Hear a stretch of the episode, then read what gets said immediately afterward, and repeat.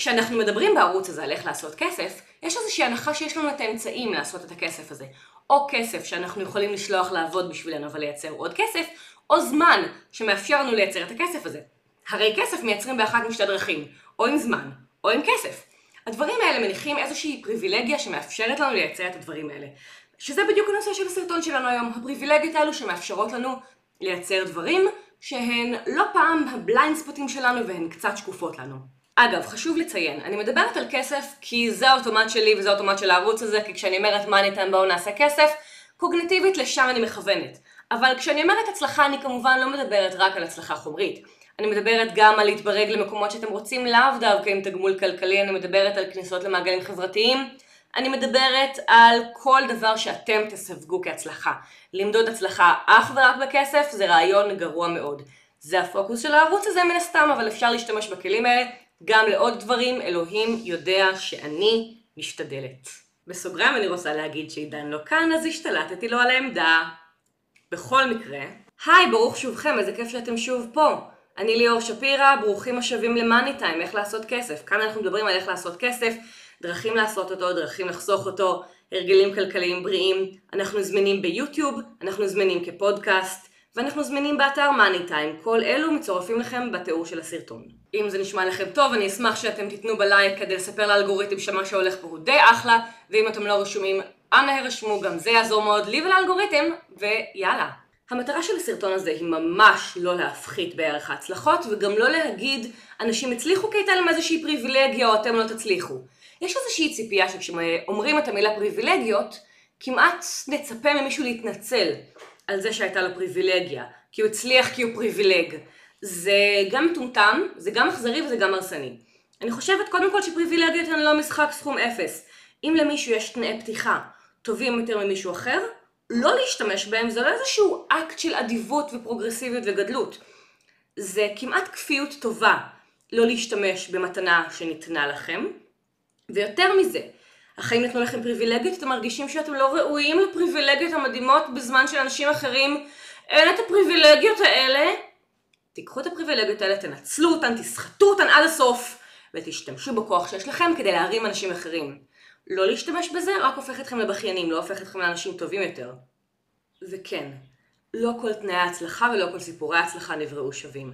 יש אנשים שתנאי הפתיחה שלהם יותר קשים מתנאי הפתיחה של אנשים אחרים. חשוב מאוד להכיר בזה, חשוב מאוד לדבר על זה. אבל, וזה אבל גדול, גם אם החיים חילקו לכם יד פחות טובה, להכיר בזה ולהגיד שלא הצלחתם בגלל הדבר הזה, יהפוך אתכם לצודקים, זה כנראה נכון, אבל לא בטוח שזה מה שיקדם אתכם בחיים. יש איזשהו שלב שבו אי אפשר רק להגיד המערכת, אלא איזשהו שלב שאפשר לשאול את עצמכם מה אתם יכולים לעשות כדי להתעלות מעל הביוגרפיה שהוכתבה לכם בידי תנאי החיים שלכם. הצד השני של זה הוא צד חיובי יותר. זה אומר שכל דבר שאתם השגתם, אם אתם מגיעים מרקע יותר קשה, הוא בהכרח יותר מוערך מאשר אדם שהגיע מרקע יותר פשוט מכם. מה זה יותר קשה ויותר פשוט? אני לא יודעת. אין פה באמת מדרג. העניין הוא בעיקר ביניכם לבין עצמכם. האם אתם מסוגלים לטפוח לעצמכם על השכם על מה שכבר הצלחתם להשיג, בידיעה שהיד שחולקה לכם היא לא מדהימה כמו ידיים אחרות. המטרה שלי בסרטון הזה היא ליצור איזושהי דרך אמצע בין הצורך להתנצל על פריבילגיות, בין אם אתם בעלי פריבילגיות או אתם מצפים שאנשים עם פריבילגיות יתנצלו עליהם, ובין ההכרה בזה שמצד אחד באמת ששלטון המוכשרים, אריתוקרטיה, תעבדו כאשר תצליחו, זה שקר גס, אבל מצד שני להגיד לא הצלחתי בגלל תנאי הפתיחה שלי, שוב יהפוך אתכם אולי לצודקים אבל לא יקדם אתכם. אני רוצה להציע איזושהי אמצע בין הקיצוניות של פריבילגיות זה לבין החיים עשו לי. ואני רוצה להגיד בסרטון הזה בצורה מאוד ברורה, תכירו במה שיש לכם, תגידו תודה על הפריבילגיות ועל נקודות הפתיחה ועל היד הטובה שקיבלתם, ומצד שני לאור או לצל כל הדברים שלא היו לכם, תעריכו הרבה יותר את מה שיש לכם, וגם את כל הדברים שיש לכם או את היעדרם, אני רוצה למפות אותם כדי שאתם תוכלו להשתמש בהם ככלי עבודה. כל דבר כזה שאתם יודעים שיש או אין, אתם מסוגלים גם עכשיו לעבוד, אותו, לעבוד איתו ולמנף אותו כדי להגיע להישגים. ואחרי ההקדמה הארוכה הזאת, שבע פריבילגיות שהיו או לא היו לכם, ואיך הן משפיעות עליכם בדרך להצלחה, וגם מה אתם יכולים לעשות. פריבילגיה או נקודת פתיחה ראשונה היא גב כלכלי מהמשפחה.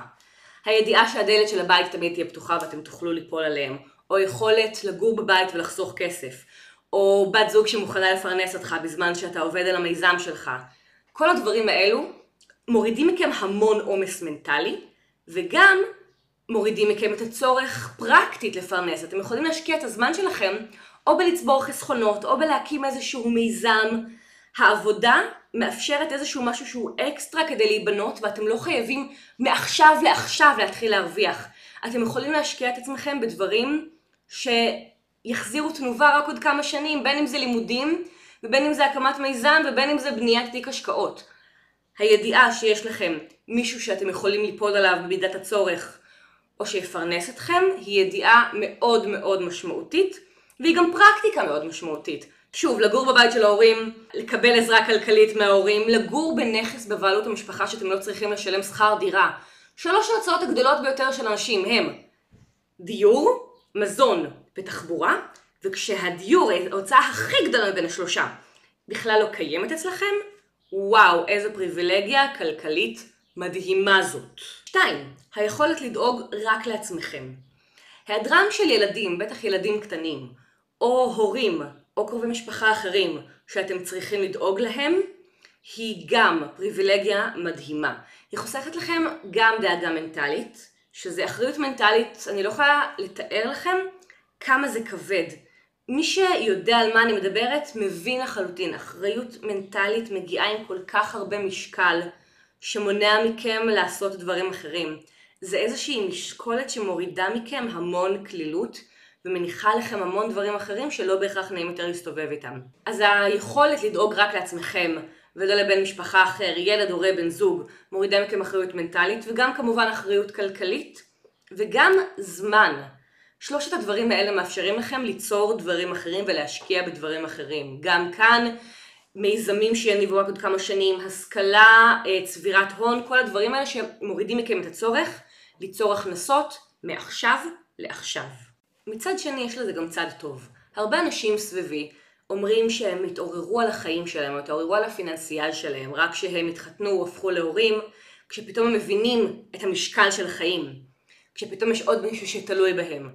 ולכן זה גם יכול להיות drive גדול. בדרך כלל זה יותר ילדים מאשר הפיכה של הורים לסיעודיים, אבל גם הפיכה של הורים לסיעודיים זו איזושהי כאפת השכמה לחיים. ואם עכשיו הייתם במרוץ אחד, פתאום כשמשהו קורה להורים, אתם לרגע משהו מחייב אתכם לצאת מהמרוץ ולהסתכל לצדדים ולחשב מסלול מחדש. אז התלות הזאת או הכאפה הזאת יכולה גם להיות מנוע צמיחה.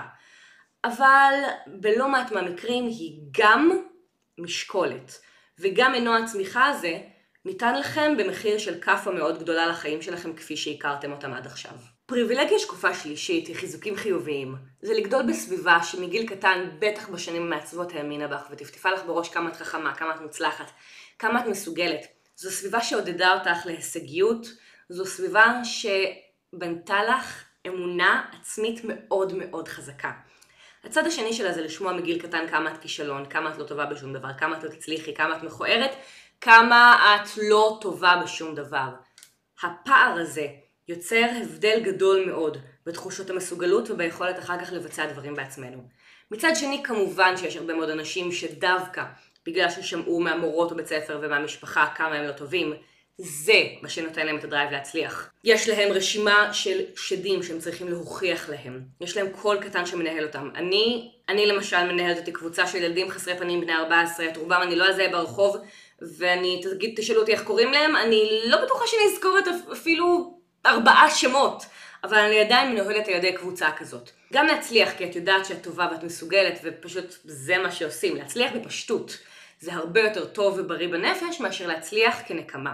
הצלחה ואושר הם נקמה מצוינת על הנייר, אבל זה מקום נפשי שלא טוב להיות בו. נקודה רביעית היא בריאות טובה גופנית ונפשית. דיכאון, חרדה, הפרעת קשב שקשה מאוד לווסת אותה, אמ, נכות או מגבלה גופנית, כל דבר כזה הוא משהו שיכול מאוד להקשות עליכם להגיע לדברים, להגיע להישגים. בין אם כי הסביבה לא מספיק מודעת, לא מספיק מותאמת, עניינים של דעות קדומות, עניינים של קושי בכלל לבצע טכנית. כמובן יש את הקטע הכספי, שזה יקר. מבוגרים פחות נוטים להשקיע בעצמם כסף, כנ"ל קשישים, אבל בילדים משקיעים לא מעט כסף. ולכן אם לבית שלכם לא היה הרבה כסף להשקיע בבריאות הגופנית והנפשית שלכם, בלאתר את הבעיה, אלוהים זה לוקח זמן, לטפל בבעיה, אתם במקום הרבה יותר קשה. יש גם עניינים יותר קטנים שהם פוגעים בתפקוד שלכם לפעמים או חלק מהזמן או לא לחלוטין, מצד שני אתם גם מייצגים קבוצה שלמה ולכן אסור לכם לפשל. בדוגמאות האלה יש, אמ, הקלאסי שאני יכולה לחשוב עליו בדוגמאות האלה, זה דברים כמו פיברומיאלגיה או סתם כאבי מחזור מאוד קשוחים. פיברו ואנדומטריוזיס, לכו תסבירו לבוס שלכם. נשים בכלל לכו תסבירו לבוס, אתן לא יכולות לצאת מהמיטה. כי באמת יש שם משהו, מחזור זאת לא מחלה. תהיה אתה למחזור ונדבר. מחזור זאת לא מחלה. אחותי, תסבלי את מהכאבים שלי ונדבר. לי אין, לי סתם כאבי מחזור מהגיהנום, אני אשכרה לא מצליחה באמת לעבוד ביום הראשון, לא, ללא קשר. אבל להיות שכירה, במצב הזה היה לי הרבה יותר קשה. כן, היו ימים שגם הייתי מקיאה ביום הראשון לרוב כאבים. לא מגניב ולא כל המעסיקים טולרנטיים, וזה עוד לפני שמדברים בכלל על הירידה ביכולת הקוגנטיבית. בימים האלו אני מאוד מרגישה אותה. ולכו תסבירו דבר כזה, או לכו תדברו על דבר כזה, או לכו תבקשו משהו על זה, בלי לפחד שאתן פוגעות בכל תעסוקת אנשים לאורך ההיסטוריה, כי אם עכשיו צריך לתת להן לא רק חופשת לידה, אלא גם חופשת מחזור, זאת בעיה חמורה, ואם אתן לוקחות את זה על חשבונכן, אז אין לכם ימים אחרים. בקיצור, דילמה שמסנדלת לא רק אתכן, אלא גם נשים אחרות, וכן, זו בעיה אמיתית, וזה מתסכל, וזאת נקודה שיותר קשה לעבוד איתה. אני מכירה אנשים שהצליחו להגיע להישגים נפלאים למרות אבל זה שבכלל אני צריכה לציין את זה, אני מכירה אנשים ש... בהקשר הזה אני רוצה להזכיר את אריאלה גויכמן גראבר, שהיא, יש לה עמוד פייסבוק נפלא שנקרא אופנה והיסטוריה, והיא גם נעזרת במקל הליכה. עכשיו, היא כותבת שם דברים נפלאים, ויש לה הרצאות על דיסני ועל האופנה בדיסני ועל תרבות פופולרית ואופנה, באמת דברים מהממים. והזמינו אותה באיזה בית ספר, היא כותבת, להרצות, והיא אומרת, מעולה, יש לי את ההרצאה הזאת על דיסני ואת ההרצאה הזאת על זה ואת ההרצאה הזאת על זה. ובבית ספר מתעקשים איתה, לא, לא, אנחנו רוצים שתדברי על הנוחות שלך. ואני קוראת את זה ותופסת את הראש. וגם היא, בסוף ההרצאה לא התקיימה, כי הם התעקשו למסגר אותה בתור ככה הצלחתי בתור נכה, במקום להראות לתלמידים, כן, היא גם נכה והיא גם במקרה גם על הדרך מדברת על דברים אחרים, רחמנא ליצלן. או קארין אלהרר, שהיא גם בטעות נכה וגם מתעסקת, ב, אה, שהיא גם בטעות צרה בממשלה. כלומר, אפשר לעשות עוד דברים, אבל זה בוודאי יותר מורכב, בין היתר כי גם החברה מתייגת כ... אה, הנכה הזאת שעושה את זה וזה, במקום קודם כל גם להיות אנשי מקצוע. יותר מורכב, לא בלתי אפשרי.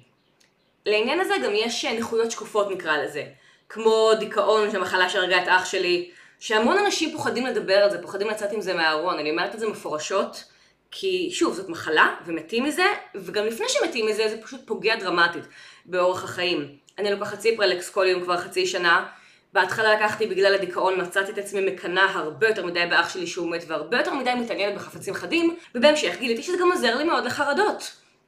הרבה הרבה הרבה פחות התקפי חרדה מאז שהתחלתי לקחת את זה. ואפשר לדבר על זה, וזאת לא בושה, פתחתי סוגריים, סוגרת סוגריים, עוברת לנקודה הבאה. נקודה חמישית, מודלים של הצלחה. כשאנחנו חיים בסביבה שלנו, אנחנו לא רק קולטים את מה שמספרים לנו מפורשות, אנחנו גם רואים הרבה מאוד דברים סביבנו. אם אין סביבנו מודלים של הצלחה, או לחלופין יש סביבנו מודלים של הצלחה, אבל מסוגים מאוד מאוד אחרים, קשה לנו ללכת במסלול שהוא שונה. אם למשל כולם סביבכם מצליחים מאוד בתחום האקדמי של מדעי הרוח, אבל אתכם הרבה יותר מעניין ללכת על המגזר העסקי או על המגזר הממשלתי, כן, יש פרמטרים של הצלחה שתוכלו לשעתק, סליחה על המונח המקצועי, מכאן לשם, אבל יש הרבה מאוד דברים שאתם תצטרכו ללמוד מחדש. או לחלופין, אם כולם סביבכם יזמים ואתם מעניין אתכם יותר להצליח במסלול של שכירים, או אם כולם סביבכם במגזר העסקי ואתם הרבה יותר מתעניינים בעמותות. וגם, במקרים יותר קיצוניים, אם אין סביבכם מודלים של הצלחה. אם המודלים של ההצלחה שלכם זה הצלחנו לצאת משם ולעבור דירה למקום אחר. או הצלחנו להוציא את עצמנו מחובות. זה מודלים של הצלחה שברוב המקומות הם אפילו לא מודלים של הצלחה, הם פשוט במובן מאליו, זה נתון.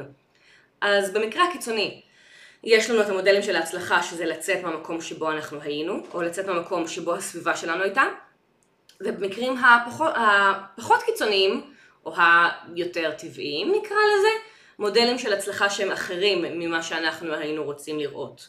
בהקשר הזה אני רוצה לדבר על הסרטון שלי או להזכיר אותו, דברו עם ההורים שלכם על כסף. לצופים ביוטיוב זה קופץ לכם בצד של המסך, ובכל מקרה, גם אם אתם ביוטיוב וגם אתם בפודקאסט, קישור בתיאור. בהקשר האישי שלי אני יודעת להגיד שכשהתגרשתי אני לא ראיתי סביבי מודלים של אנשים שהתגרשו ונקרא לזה השתקמו מזה. לא ראיתי סביבי בשנים המעצבות פרקי בית מאושרים. היו סביבי אמהות חד-הוריות שלא מצאו את עצמן, והיו סביבי זוגות נשואים. לא היו סביבי אנשים שהתגרשו ונישאו בשנית והכל היה ממש אחלה. בשנים המאוחרות יותר כן התחלתי לראות מודלים כאלה, אבל בשנים המעצבות שלי לא ראיתי מודלים של הצלחה, פשטות, טוב וסבבה שקורים אחרי שמתגרשים. הנקודה השישית היא כנראה הנקודה הקיצונית ביותר ביחס לסביבה. סביבה בעייתית. המונח הזה הוא מונח מאוד מאוד אה, כללי, אבל הוא כולל בעצם את כל הסביבה שגדלתם בו, מה היה שם ומה לא היה שם. אנחנו מדברים לא רק על מודלים של הצלחה, אנחנו מדברים על סביבה שבה אה, למשל פריבילגיה מדהימה שבה אתם נתקלים במשטרה אך ורק בהקשר של משטרת התנועה שנותנת לכם דוחות, או הכי מפחיד זה עוצרת אתכם בכביש. אתם לא נתקלים במשטרה בחיי השגרה שלכם, אתם לא שייכים לאוכלוסייה שגרה באזור שבה המפגש עם המשטרה זאת לא שאלה של האם אלא שאלה של מתי. הפרופיל שלכם הוא פרופיל נכון, או לחלופין הפרופיל שלכם הוא פרופיל לא נכון. יש לכם איזושהי אמונה שהמערכת, אם היא לא בעדכם, כי אתם לא באנשים מערכתיים מאוד, היא לכל הפחות לא מאוד נגדכם. האמונה שאתם יכולים לעבוד עם המערכת, או לחלופין יכולים להת... לפחות להתעלם אחד מהשנייה, ולא שהיא נגדכם או מחפשת אתכם, היא פריבילגיה מאוד גדולה והיא דבר שהוא מאוד שקוף לכם. או אם אתם לא חשופים לאלימות, בין אם כלפיכם אישית או כלפי מישהו במשפחה שלכם, או גם וגם לא עלינו. ואם המשפחה שלכם לימדה אתכם לפתור קונפליקטים בדרכים אחרות, חוץ מאלימות, או אם גדלתם בבית שפיתח אצלכם או בסביבה שפיתחה אצלכם אינטליגנציה רגשית. זה כמו איבר מתפקד. אתם לא חושבים על זה עד שהוא מפסיק לתפקד לכם, ואז או-הו. הנקודה האחרונה השביעית היא, היה לכם את ההביטוס הנכון או הלא נכון. אני מתנצלת שאני זורקת פה מונח מקצועי, או מונח של מדעי החברה. הביטוס זה פשוט מונח טוב בכדי לא להשתמש בו. זה אומר המכלול של ההתנהגויות, העדפות, חיתוך דיבור, בחירת מילים, שאומר שאתם שייכים לחברה אחת ולא חברה אחרת. למשל, אם אני אגיד מדי הרבה, אפשר להניח שאני חרדית, או חרדית לשעבר, וזה יסמן אותי. בניגוד לאנשים שהם לא חרדים, והם אומרים הרבה מדי. כמובן שלא באופן בלעדי. בגיל 30 אני יכולה להגיד שאני נהנית מאוד מהמוזיקה של נועה קירל, בגיל 17 זה היה מתייג אותי חברתית בצורה שהיא אחרת. או להיות אדם בעל חזות שנהנה ממוזיקה מזרחית, לא עלינו, גם מתייג באופן שאם עכשיו אני אהנה לשמוע מרגו לתייג אותי מאוד מאוד אחרת. ההביטוס מאפשר לנו להיות חלק מחדרים מסוימים, להשתלב בהם גם חברתית וגם מקצועית וגם כלכלית, באופן שהביטוסים אחרים לא. זה יכול להיות כן או לא להיות אאוטסיידר בחדרים הנכונים. דוגמאות טובות לזה הן הפעם ההיא שהייתם באיזשהו, באיזושהי שיחה וכולם דיברו על הבן אדם הזה שברור שכולם אמורים להכיר אותו, כל בן תרבות מכיר את. ולכם אין שום מושג מי זה וחייתם עד עכשיו ולא ידעתם מי זה בכלל, וזה לא חסר לכם לרגע. אבל פתאום אתם גורמים לכם להרגיש כל כך בורים וכל כך קטנים וכל כך לא מספיק. אני בעוונותיי לחלוטין חטאתי בזה גם עם מילים וגם, בעיקר עם מילים בעצם, ואני מתנצלת על זה, וזה לא דבר חכם לעשות, לא בהכרח כי זה נפנוף בפריבילגיות, זה פשוט גסות רוח. אם מישהו בצד השני לא מבין אתכם, רוב הזמן הבעיה היא בכם, לא בו. כלומר, לא תמיד, כן? אבל גם לפלט יש אחריות ולא רק לקלט. אבל ההביטוס הנכון הוא היכולת שלכם להשתלב בכל מיני חדרים ושיחות, וההביטוס הלא נכון הוא בעיה. ואז צריך ללמוד לסגל שפה, מנהגים, תנועות מאוד מאוד מהר. דוגמה טובה נוספת להביטוס זה כל המחזמר גברתי הנאווה. או אה, שחקנים עם מבטא דרומי כבד, למשל רובין רייט ששיחקה בבית הקלפים ושיחקה בנסיכה הקסומה והיא בכלל שחקנית מדהימה והיא הייתה צריכה לעבוד על המבטא הטקסני הכבד שלה כדי להתחיל לקבל תפקידים כי אף אחד לא מדמיין נסיכה קסומה עם מבטא טקסני לא עלינו. זה ההביטוס הנכון שיכול לעזור לכם להשתלב במרחבים ולהימנע מכם להשתלב במרחבים אחרים. אם יש לכם את ההביטוס הנכון, תוקירו תודה. אם אין לכם את ההביטוס הנכון, אתם יודעים שזאת עוד משוכה להתגבר עליה, ואתם יודעים שאתם צריכים לאמץ עוד משהו, וזה רק גורם לכל מה שהשגתם עד כה להיות מוערך יותר. אה, קפה. אני שוב מזכירה, העניין של לדבר על פריבילגיות זה לא דבר רע, פריבילגיות הן לא משחק סכום אפס ואנשים לא צריכים להתנצל על מה שהם קיבלו בחיים וגם לא על מה שהם עבדו על בשביל להשיג. אני לא צריכה להתנצל על זה שאני גדלתי ברמת חן ולהגיד אבל ההורים שלי בנו את עצמם או מה לא היה לי. אני כן יכולה לקחת את כל מה שאני קיבלתי, גם למנף אותו וגם להשתמש בו גם כדי להטיב עם אנשים אחרים. אתם, אם יש לכם דברים אחרים או אם אין לכם דברים אחרים, פשוט תעבדו עם מה שיש לכם. לשחק את משחק החיים לא בסדר כי הם לא נתנו לי את זה, יהפוך אתכם לצודקים, אבל זה לא בהכרח יהפוך אתכם לחכמים או יקדם אתכם בחיים. אני נכנסת פה למקום שהוא קצת ריסקי, אני יודעת את זה, אבל אני לא באתי לעשות שכונה, באתי לעבוד, וזה חלק מזה, אני מאוד מאוד מאמינה בדברים האלה. אז בואו נדבר על זה. אם שרדתם איתי עד כאן, תודה רבה, אני מעריכה אתכם בטירוף. אתם מוזמנים גם לכתוב לי, אני תמיד מגיבה. גם לייק והרשמה לערוץ או לפודקאסט יעזרו לי מאוד, ואני גם מזכירה את הקורס הדיגיטלי שלי, קישור גם נמצא בתיאור. קורס שהוא מבוא לעוסק בעצם, כל מה שיעזור לכם לפתוח ולנהל עוסק פטור ומורשה, ויחסוך לכם לאורך זמן המון המון כסף, השקעה קטנה, תועלת אדירה. כל הכישורים נמצאים ממש בתיאור של הסרטון, וזהו, בואו נהנה מהפריבילגיות שלנו, ובואו נעשה כסף.